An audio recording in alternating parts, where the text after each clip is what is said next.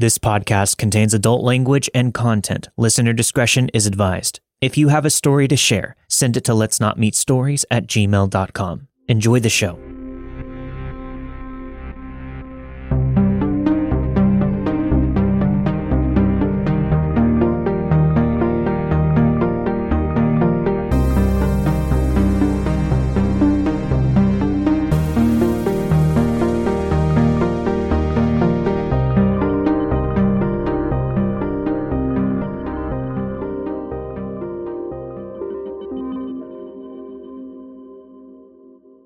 When I was around eight years old, my mother and I moved with my two brothers to a cul-de-sac in a nice area surrounding a golf course.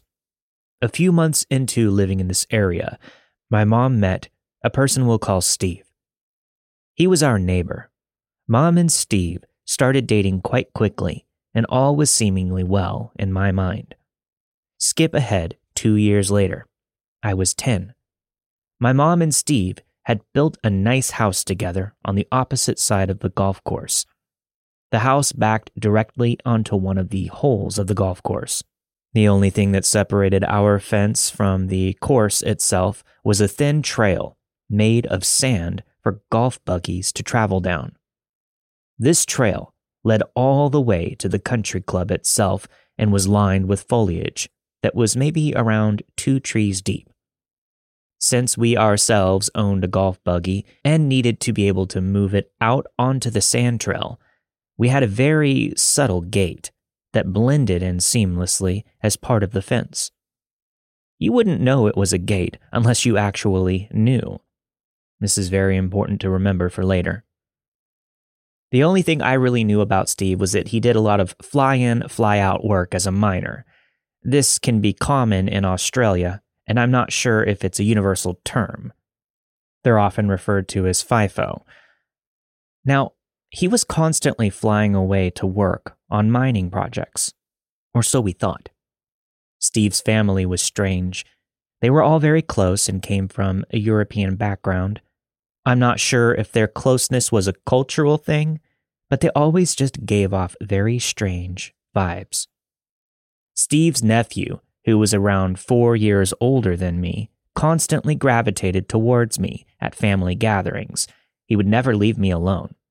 I was told that he had a little crush on me, but like I said before, this entire family gave me the creeps. Being gone for weeks at a time was pretty normal, and being a FIFO worker, it's expected. He left for a little longer than usual one time, and I asked my mom about it. She brushed it off and told me not to worry. Around this same time, I started noticing that the same car would often drive up and down our street, slowing down to a near stop in front of our house very frequently. When I addressed this with my mom, I was told to forget it. As a naive ten-year-old, this response was sufficient, so I simply said, okay, and ignored it. While he was away, my mom discovered a box hidden away in his closet. My mom and Steve had his and hers closets, which means their closets were completely separate. I'm not completely sure what possessed my mom to snoop, but I'm really glad that she did. In this box, she found several contracts and a lot of adult toys. And I mean a lot. Through more digging around, my mom also found that he did not work in the mining industry. He wasn't even a FIFO worker. He was an escort, and apparently a very in-demand and popular one at that. Among the adult toys and the contracts, she found letters. Lots and lots of letters from the same woman. She was asking when she could see him again, and she wrote graphic details about their time together. Understandably outraged, my mom continued to read these letters until she found one letter in particular that wasn't like the rest. The letter was from the other woman's husband. In the letter, he threatened to kill Steve if he didn't leave his wife alone. I can't remember what my mom told me the letter said verbatim, but it was extremely violent and terrifying. My mom threw a bunch of his stuff in bags and dramatically threw them over the balcony into our front yard and waited for him to come home so that she could confront him. When he arrived, he parked his car out front like usual and came into the house. He immediately asked my mom why his stuff was outside. My mom sent me to my room, and all I heard was an extremely loud argument and my mom crying. I heard the back door fly open, followed by the sound of footsteps running. My mom later explained that Steve had jumped the back fence and sprinted away. We had a massive laugh about this because, with his car parked in front of the house, he had to run the entire distance of the trail down to the country club. He then had to run back around the long, long driveway leading to the golf course and up the suburb until he reached our street, totaling around six kilometers, which is over three and a half miles. Mom told him to grab his stuff, leave, and never come back. Then they organized a time to meet and sort out an agreement for the mortgage. After he had come and collected his stuff, he left his key and made his final exit when we weren't there. My mom told him to meet her at a public place so that they could talk about the house. Their conversation was very concise on my mom's side, while Steve attempted to plead his case. Intent on not giving him an in, my mom stayed on course with settling the house situation. He went silent as he listened to my mom talk about what she wanted to do. He didn't say a word until he placed his hand on her hand. He stopped her mid-sentence and pulled out a box with a ring inside. Confused, my mom asked, "Steve, are you crazy? How could you possibly believe I would want to marry you?" He just stared as he held the ring in one hand and gripped my mom's hand with the other. Then he said, and I quote, "I own your soul. You belong to me. And I to you. We belong together. Marry me." Astounded and completely convinced that he was a genuine psychopath, my mom called him crazy. To this day, she says it was the creepiest thing anybody has ever said to her. She left immediately and told him to never contact us unless he wanted the police involved. Then she said that she was going to hire a lawyer and settle the housing situation. After that, my mom came home, we ate dinner, spent a little time together watching some shows, and we all went to sleep. The next morning, very early, I woke up in shock because I saw my grandma peeking into my room. I asked, panicked and confused, "Nan, what are you doing here?" She replied, "Just stay calm for me right now, okay?" I hazily nodded as I was still trying to wake up. Then she continued, "Your house was broken into last night. Your mom called me over. Get dressed and come outside." I was scared. So scared. I still feel fear from this situation to this day. The burglars had gotten into the house sometime late at night or early morning. The police found two sets of footprints. The burglars knew how to get in through the subtle gate that was out back. As I said earlier, there was no possible way to know that this gate was a gate unless you knew that, since it was so subtle. To the average person walking by or cruising in a golf buggy, it's simply a fence. I mean, we knew that it was our gate, but there's absolutely no way a random stranger would know about this point of entry. After getting through the gate, the burglars had gotten into the house by wriggling off the screen from a tiny window in the corner of our kitchen and pushing the window up. Then they reached their arm through the window and unlocked the sliding door. My mom only noticed when she grabbed her cigarettes first thing in the morning and found her entire bag flipped over with its contents missing. The most terrifying part about this, in particular, is that my mom's bag was always right next to her bed.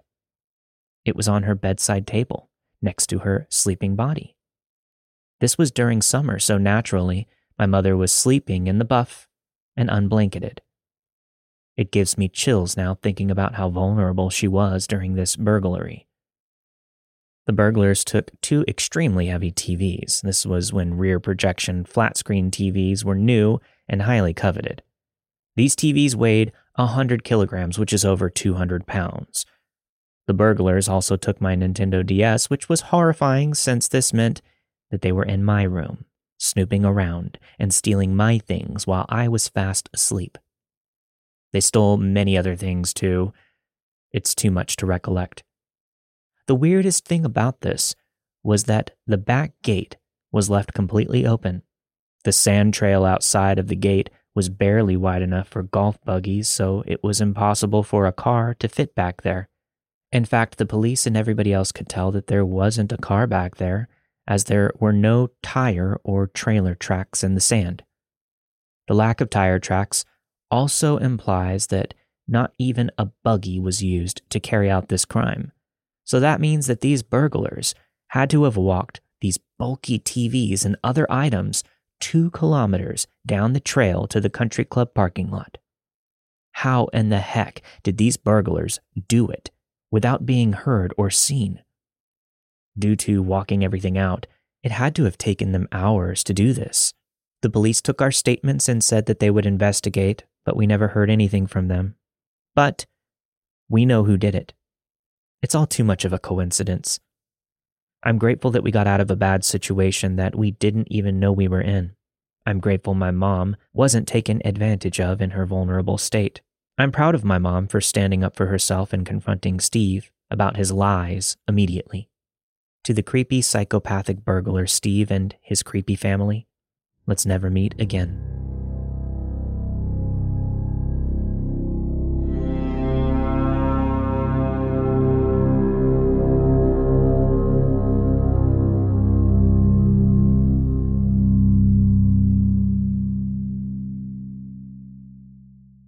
I went to Austin, Texas back in April for a work conference. I went with two other coworkers that are roughly the same age as I am, meaning all three of us are in our mid to late twenties. After a long day of meetings, we decided to go to sixth street, which was a very short walk from our hotel. Apparently, sixth street is the college party street and is often referred to as Dirty sixth street. We started this excursion at around three in the afternoon on a Tuesday, and it started out perfectly. The first bar that we went to was pretty empty, and our bartender was a lovely female.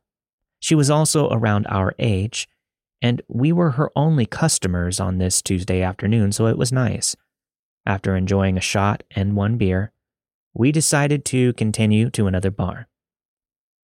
After we left that first bar, I was on a mission to find a mechanical bull.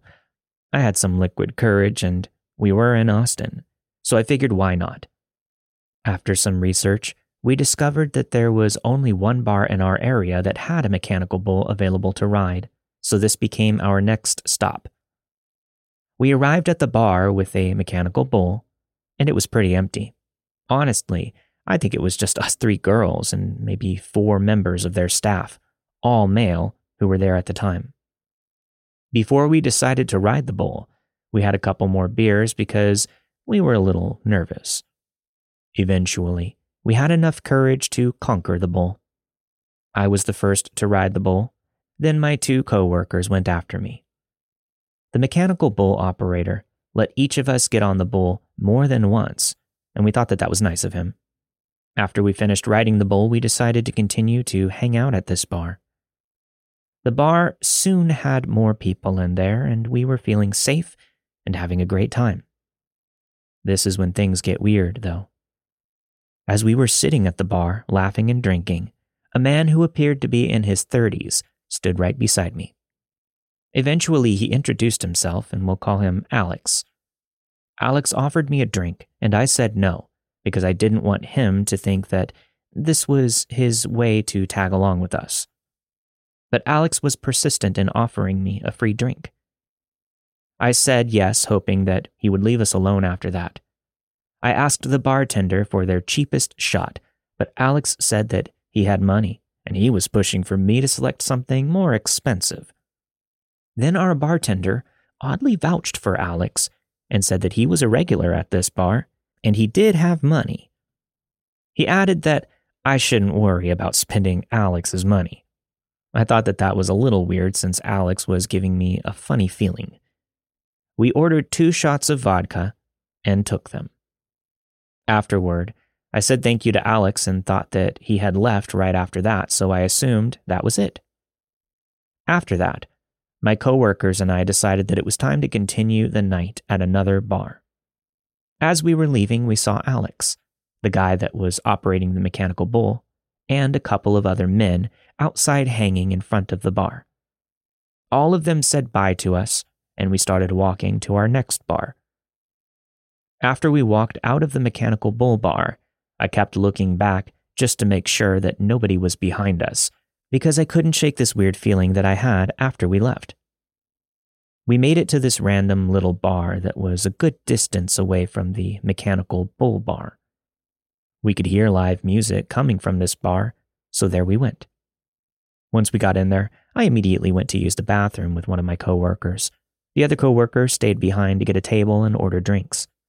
At this point, it was around eight p.m., and we were on a good one as we started drinking around three p.m. My coworker and I were taking our usual bathroom selfies while freshening up. We were only in the bathroom for about five minutes. Right when we walked out of this bathroom, I saw Alex and two other men with him walking into this bar.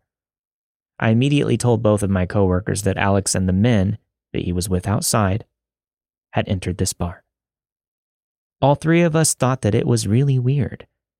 When we walked into this new bar, I knew that they weren't behind us because I would have seen them since I kept looking over my shoulder. I made sure that we had left them at that mechanical bull bar. Alex and his friends situated themselves at the back of the bar and just stood there, watching us. I was freaked out since I made sure that they weren't following us. I had no clue how they knew where we were. I also noticed that the mechanical bull operator had also come to the same bar. Suddenly, all of that liquid courage was drained from my body, and my coworkers were in the same boat. I walked up to the bull operator and asked him why he was there. He said, "I followed you girls because I think Alex and his friends are following you." Being a female in her mid-twenties who was in a state far from home, that was not what I wanted to hear. The bull operator said that he needed to take a call. He said that he would stay behind to make sure that we were okay. With the bull operator behind us, I told the girls that I didn't feel safe and that we should leave. They agreed, but my coworker ordered drinks when we arrived. We were still waiting for them. Then I felt somebody tap my shoulder. I turned around, and it was Alex's friend. He asked me for my name. I kept it short, and I walked to the other side of the table. Alex's friend then walked over to the mechanical bull operator, and they started talking. I knew that something fishy was going on. As I was observing everything out of nowhere, a female bartender gave me some water, so I felt that she knew something weird was going on. As my coworkers were trying to close out their tabs, the mechanical bull operator reapproached me and said, "I know Alex's boss and I can message him and ask him to get Alex to leave you girls alone." I asked, "What do you mean boss? Boss of what?" He then wiped his nose as if he were signaling something to somebody. My coworkers overheard this advice, and we decided to leave immediately. As all of this was going on, I was messaging my fiancé a description of Alex and his friends. I felt it was important to note everything and share it with somebody back at home in case of an emergency. The bull operator then told us to go back to the bar that he worked at, where he said that we would be safe. As my coworkers and I were walking out, the bull operator was right in front of us, and we exchanged apprehensive glances.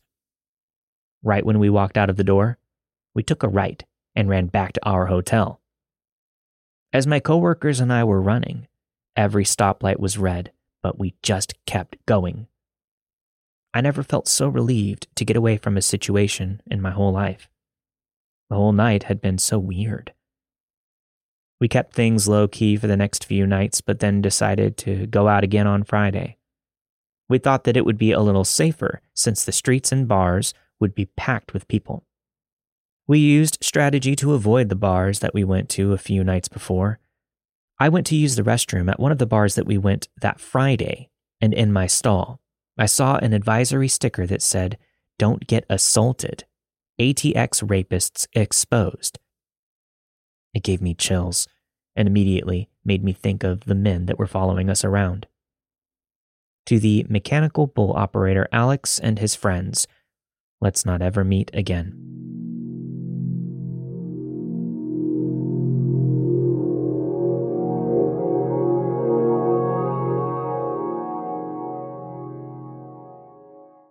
I'm a P H D scholar from a small town called Uttarakhand in India. I've been listening to this podcast since twenty nineteen, but finally feel confident enough to share my story. I'm currently twenty-four years old, and these incidents have been in my nightmares since they happened. The first story dates back to twenty twelve when I was in seventh grade. I attended an all-girls school that was around a fifteen to twenty minute walk from my home. I lived in a residential area close to a university with my dad, mom, and younger brother. Close to where our home is, there's a Human Resource Development Center known as H R D C. It offers refresher courses for professors from all over the country. Many men worked there, but pretty much all of them were middle-aged, and they knew me because of my dad. One of the men who worked there was younger, maybe in his early twenties, but around that time I was twelve. I always caught this guy creepily staring at me. It was routine for him to message me to ask me about my whereabouts, how I was doing, et cetera, though I never replied to him and ignored him every time. This continued for about three to four months until September of that year. After having a pretty rough day, I was walking home from school. As soon as I reached the area that was close to the H R D C, I started feeling anxious, since this was where I generally would spot that guy. I was feeling worried about seeing him, and as I was nervously walking by, I did. My heart dropped. I tried to ignore him and continue walking, but he started questioning me as he always did. Instead of letting me carry on with my walk, he just stood in my way and wouldn't let me go. I never looked at him during this interaction, which I think agitated him. I looked around, trying to find an alternate route home and a way out of this situation as his questions continued. He asked me, "How was your day? Do you want us to have a good time?" I have a high temper, and I tend to get upset rather quickly. This guy's attitude had been irritating me on a daily basis, but this encounter crossed the line. I was at my limit, so my reply was, "My day? You really want to know?" Then I leaned in close to his face and slapped him before continuing. That's how it went. "Are you happy?" He was quite surprised by this and stepped aside, making a way for me to continue walking home. As soon as I got home, my mom asked me why I was late. I gave her an excuse about the monkeys in the neighborhood being in attack mode. I said I had to wait it out before walking home, which made me late. I never told her or my dad the reality of what happened that day. I've only told this story to a trusted cousin, somebody that I'm very close with. I never saw the guy again after that, but I was very afraid of what he would do if he ever saw me again. So to the creepy guy who irritated me to the point of slapping him, let's not meet again. Well, two years after that incident, three other similar creepy men started working at H R D C. I was in ninth grade and still attending the same all-girls school. As years and events have passed, you'd think that men would have changed how they behave towards women, but they haven't. I was so done with these guys. They were always hanging around the dining hall in the center, and they constantly stared at me while singing songs and revealing their bodies to me by removing their shirts.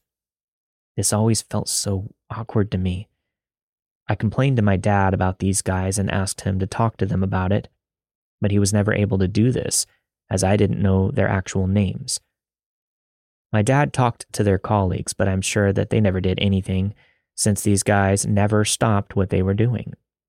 They often passed by my home, since they knew exactly what location I lived at. This kept happening for years until I was in twelfth grade. Around this time, my best guy friend, who we'll call Manny, came back into my life. He and his family moved back into the neighborhood after relocating and changing schools years ago. We had known each other forever, ever since we were toddlers, so it was really great to connect. His dad is my dad's colleague, so they also knew each other well. We are now good family friends and have been each other's support for a long time. Manny and I have faced challenges for our closeness due to our neighbors being nosy and making a fuss about a girl and a guy being close friends. But our parents had no issues with this and wanted us to be close, so we've maintained our friendship.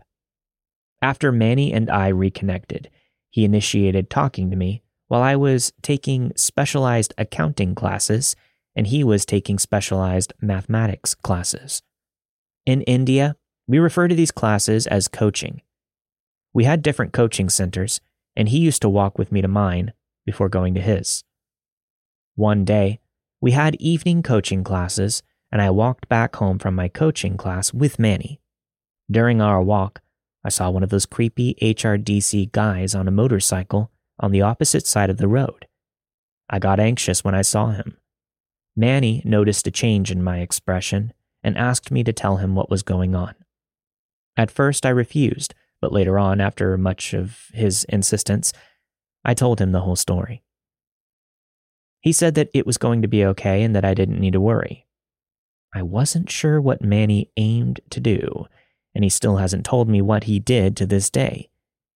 But I know he did something because the next day, while I was coming back home, none of those H R D C guys were lurking around, unlike every other day.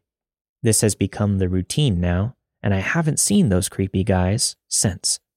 I've tried asking Manny what he did, but he always refuses to tell me. So, to those creepy guys who made four of my school years a total nightmare, let's never meet again, at any age in life, and to my loving guardian and best friend, Manny, who helped me without ever revealing how, the heartiest of thanks to you.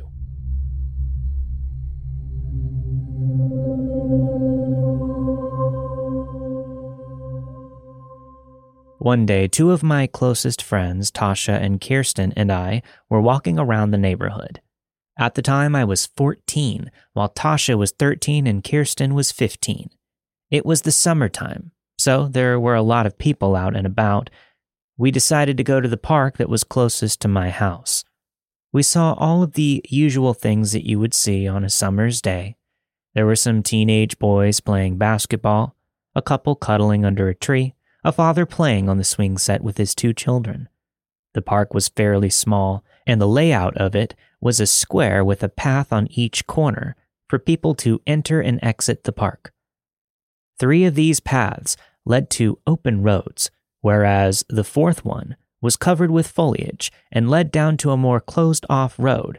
Basically, if you went down that path, nobody would be able to see you through the foliage. Tasha, Kirsten, and I were all sitting in the middle of the park on the saddle spinners. The two of them were having a conversation, but I wasn't paying much attention to what they were saying. I was too busy taking in my surroundings. Ever since I was little, I've always been very paranoid in social settings, and I was always on high alert just in case something were to happen. As I was looking straight ahead at one of the roads, I saw an old man walking down the sidewalk. He had a gray buzz cut. He was wearing some dirty denim jeans with a pair of dirty black boots and a dark green rugby shirt. The shirt was for the South African rugby team, the Springboks, to be exact. He had his hand on his head, almost as if he were in some sort of distress. I didn't think anything of it until he stopped in the middle of the sidewalk, turned around, and started walking into the park via one of the paths. I watched him approach the teenage boys that were playing basketball and talk to them. I couldn't hear what was being said, but then he came up to me and my friends, looking very distressed. He told us that he lost his Sassa card, which is a debit card that retired people use here in South Africa. He asked if we'd seen it anywhere, to which we replied no. I felt bad for the poor man, but he was still kind of giving me the creeps for some reason. That day, I was wearing an oversized hoodie, a skirt, and some fishnet tights. This old man kept staring at me. I'm no stranger to being stared at weirdly because ever since I was thirteen, and to this day, my hair has been every color of the rainbow. But it wasn't my hair he was staring at. It was my legs. Anyway, he then walked up to the other people in the park, probably asking them the same thing, but my friends and I decided to get up and walk to a different park for a change of atmosphere. We were walking down the path that I mentioned earlier, the one that cuts you out of everyone's sight once you reach it. We were still in the middle of the pathway leading over there, meaning everyone could still clearly see us. When I looked back, I saw the old man coming up behind us. I immediately stopped my friends and I told them that this guy appeared to be following us. Sure, there's a chance that he might not have been, and I was just being paranoid. But I saw the fear in Tasha's eyes immediately. She was quick on her feet and loudly said, "Yeah, I think they actually wanted to meet us there." She then pointed across the grass to one of the bigger roads that stemmed from the path where the man initially came from, directly to our left. And no, there wasn't anybody waiting to meet us. The man clearly heard her. Instead of giving up after hearing that we were going to be meeting up with other people, he rushed towards us and asked, "Oh, are you guys leaving now?" We all looked at each other with confusion, but nobody responded to him. He then followed up with, "Okay, but before you go, let me show you this." He then pulled down his pants and exposed himself in broad daylight in front of all of the other people at the park. I didn't need even a second to process what was happening before my fight-or-flight instinct kicked in. I started booking it to the grassy field and then across the road to the other side. I turned around and I saw Tasha and Kirsten actually walking towards me as if nothing happened. I was visibly confused and asked them why they didn't run. Both of them said that they just froze as the man walked away.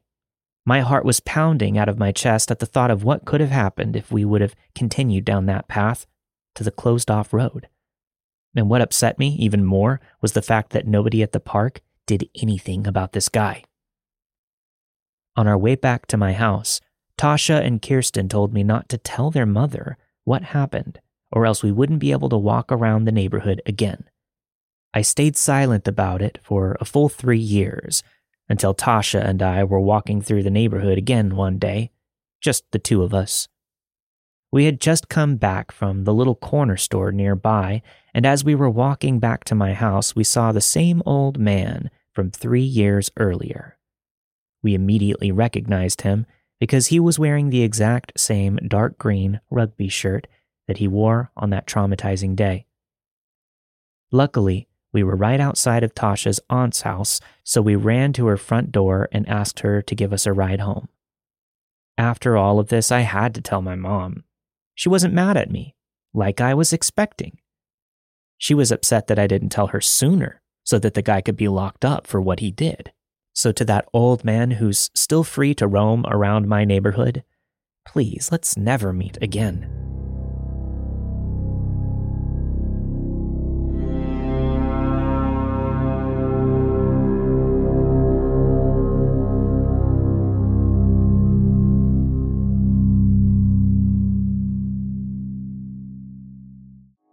This happened about three years ago. I had just moved to a new town and started a new job. I only lived ten minutes away from work, which was so exciting because I typically lived over thirty minutes away from jobs that I had in the past. Anyway, on this particular day, I was running late. I was in a hurry, so I just ran out the door and took off for work. It was snowing like crazy and getting worse, but I still made it in. When I walked into work, I realized that I didn't have my phone on me, which was not like me, especially during a snowstorm. But I had to continue on with my day, not looking forward to sitting in the quiet on my lunch break instead of watching Netflix on my phone. The weather only continued to get worse throughout the day, so my boss decided that we should close up early and head home. I only worked a few hours, so it was still light outside, thankfully. The winters here are awful. The days are short, and the nighttime creeps in extremely early. As we were leaving, a coworker of mine, who has a second job at a chain burrito place, gave me a coupon for a free burrito. And even though there was a blizzard going on, I decided I was going to get that free burrito. I hopped into my car and headed in the direction of the burrito place, which happened to be on the route that I was taking to get home. Convenient. During my slow and horribly slippery drive, I came to a red light. There was a car in the right turning lane sitting next to me. As the light turned green, this blue car didn't realize they were supposed to turn, and they nearly hit me as they weren't paying attention. I gave him a small honk to make my presence known. He stopped immediately to allow me to pass, and I looked over at him. He was a middle-aged man, and he was very angry. I kept going, and when it was time to turn into the restaurant's parking lot, I looked behind me. I saw that he also turned. This specific turn had a lot of different shops and restaurants to go to, so I figured maybe he was just going to another shop that was here. But my gut just had this sinking feeling. So I decided to ease myself by testing him. Instead of parking, I looped around the building, and as I was doing this, I saw the blue car also looping around the building behind me. This was when I realized something was definitely wrong. I made another loop around the building, and so did he. I looked down for my phone, completely forgetting that I had left it at home that morning. I was panicking, but also trying to think of what to do next.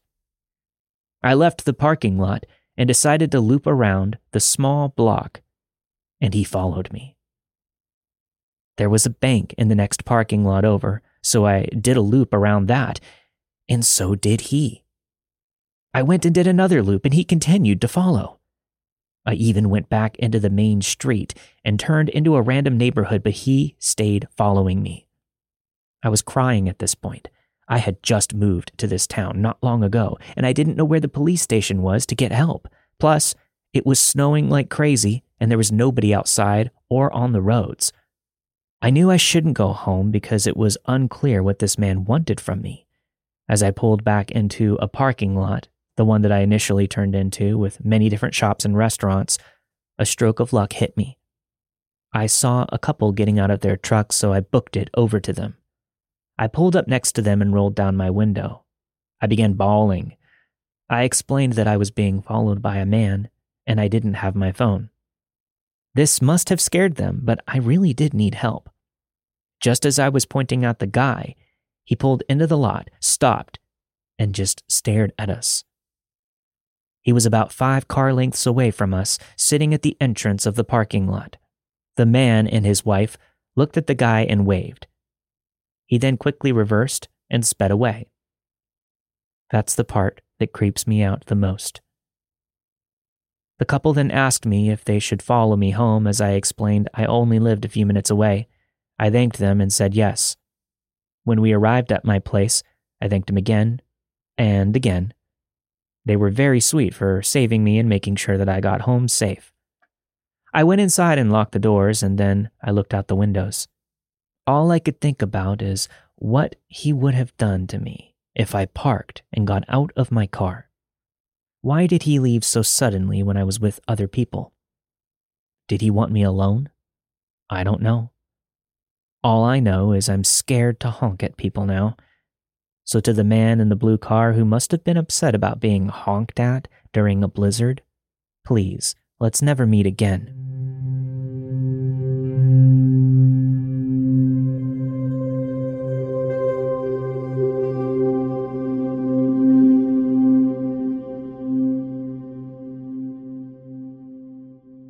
I really love listening to all of the weird and wonderful stories on the podcast, and I have a story to tell.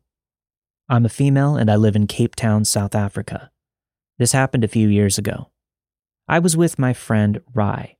We just had a lovely morning at a crocodile farm about an hour away from where I live. We were on the highway on our way back home. we were driving the speed limit of one hundred twenty kilometers per hour, which is nearly seventy-five miles per hour for the U S listeners. We saw a truck in our lane with a car right behind it. I moved over to the fast lane, but as I did, the car that was right behind the truck swerved in front of me, even though they were going much slower than I was. I had to slam on my brakes, as I nearly hit them, and I hooted at the driver to alert them of the dumb and dangerous move they had made. Once we passed the truck, the car changed lanes again. Rye and I were talking, and I looked over to see the driver of the car as we were passing. She looked to be about sixty-five years old and was hanging, yes, hanging, outside of her window and shouting, swearing at us. She was giving us the finger along with all kinds of other gestures. She wasn't looking at the road at all. We were shocked, and since Rye and I are the type to laugh when we want to break the tension, we started laughing and ignored her. Then she just lost it. She swerved in front of me again and hit her brakes, forcing me to have to brake sharply again. Now the road was actually very busy at this time, as it was a Saturday and one of the main highways leading out of the city. That being said, cars were already traveling between one hundred and one hundred twenty kilometers. So I decided that this lady was crazy, and my advanced driving training kicked in. I changed lanes to get away from her, but lo and behold, so did she. She was still in front of me, and she hit the brakes hard again, which forced me to swerve into the emergency lane. She changed lanes again into the emergency lane with me. By this time, Rye and I were no longer laughing. This woman was clearly trying to make me hit her on purpose. I got out of the emergency lane and back into the flowing traffic. She followed suit and continued braking.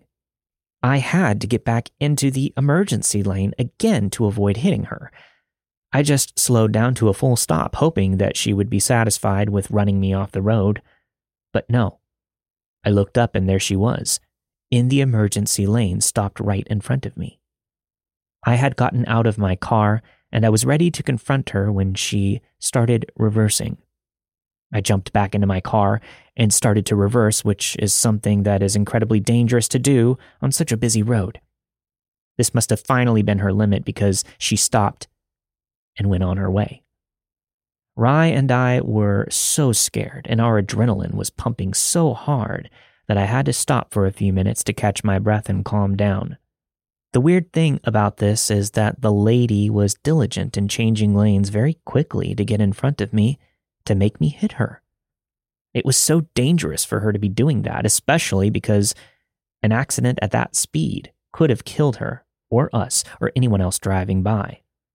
Her road rage was preventing her from thinking clearly, and let's just say, I think twice before hooting at people now, especially on the road. So, to the crazy road rage granny on the N one, let's never meet again, and hopefully you no longer drive.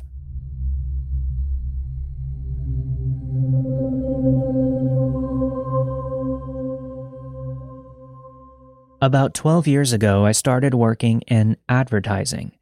As many people in this field of work will tell you, the hours can be very long.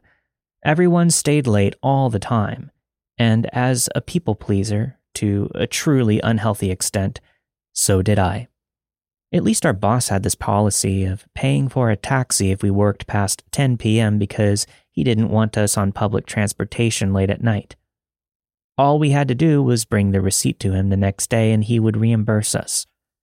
So, after another one of these long days, I decided to call a taxi instead of taking public transportation, which would take me an hour at that time of night.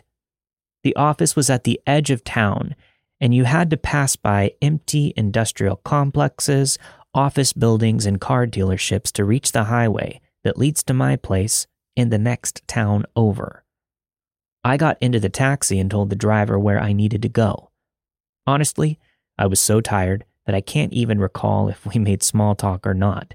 All I remember was noticing that he passed the exit that I was supposed to take. "Oh, you missed the turn," I said. He lifted his eyes from the rearview mirror. "No, I didn't. I want to show you something." he replied in a calm, almost seductive voice. Any normal person would have raised their voice, but not me.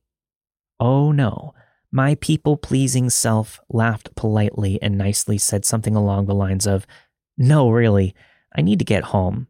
Just take this exit right here." But he didn't. Instead, he drove the taxi into the empty streets between some of the industrial buildings just at the town's edge.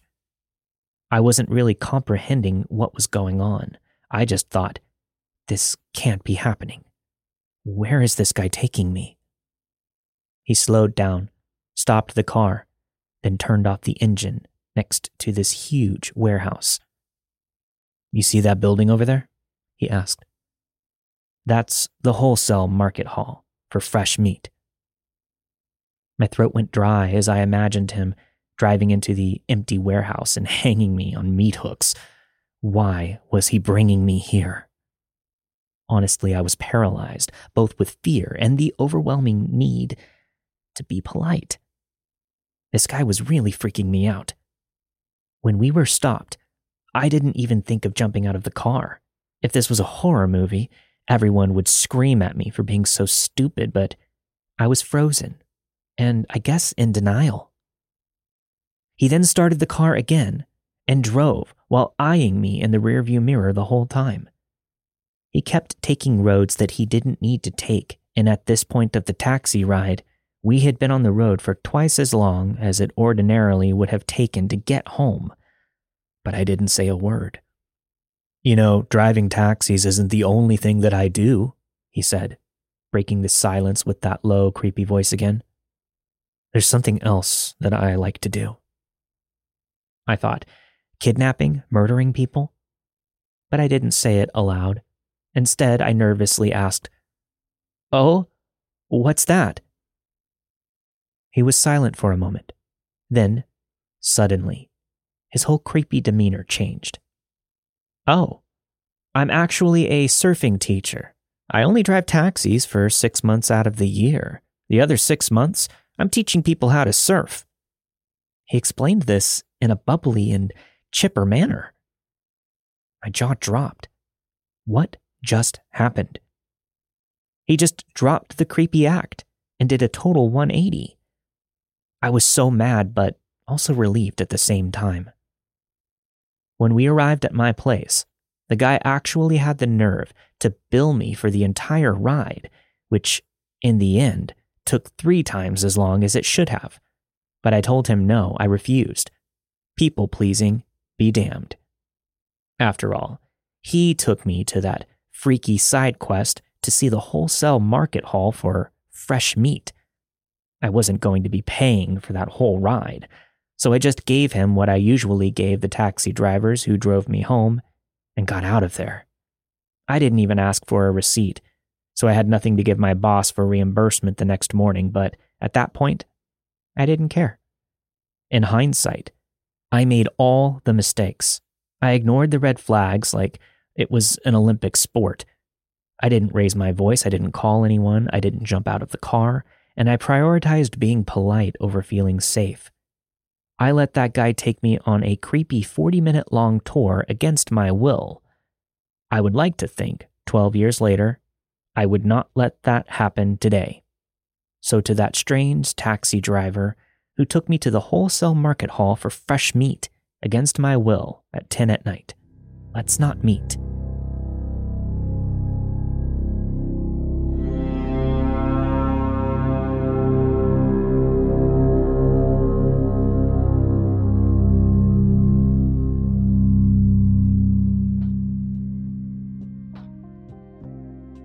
Thank you for listening to this week's episode of Let's Not Meet, a true horror podcast. If you're a patron, make sure you stick around after the music for your extended ad-free version of this week's episode.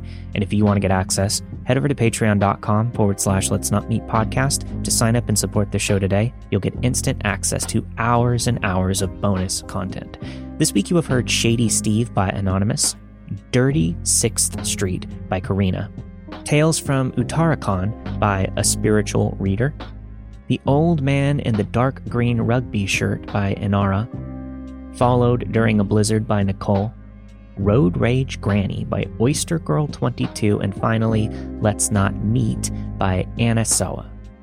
All of the stories you've heard this week were narrated and produced with the permission of their respective authors. If you have a story to share, send it to letsnotmeetstories at gmail dot com. And finally, don't forget to check out the new episodes of my other podcasts, Odd Trails, my true paranormal podcast, Welcome to Paradise It Sucks, and the Old Time Radiocast, all at cryptic county podcasts dot com or wherever you get your podcasts. I'll see you all next week. Everyone stay safe.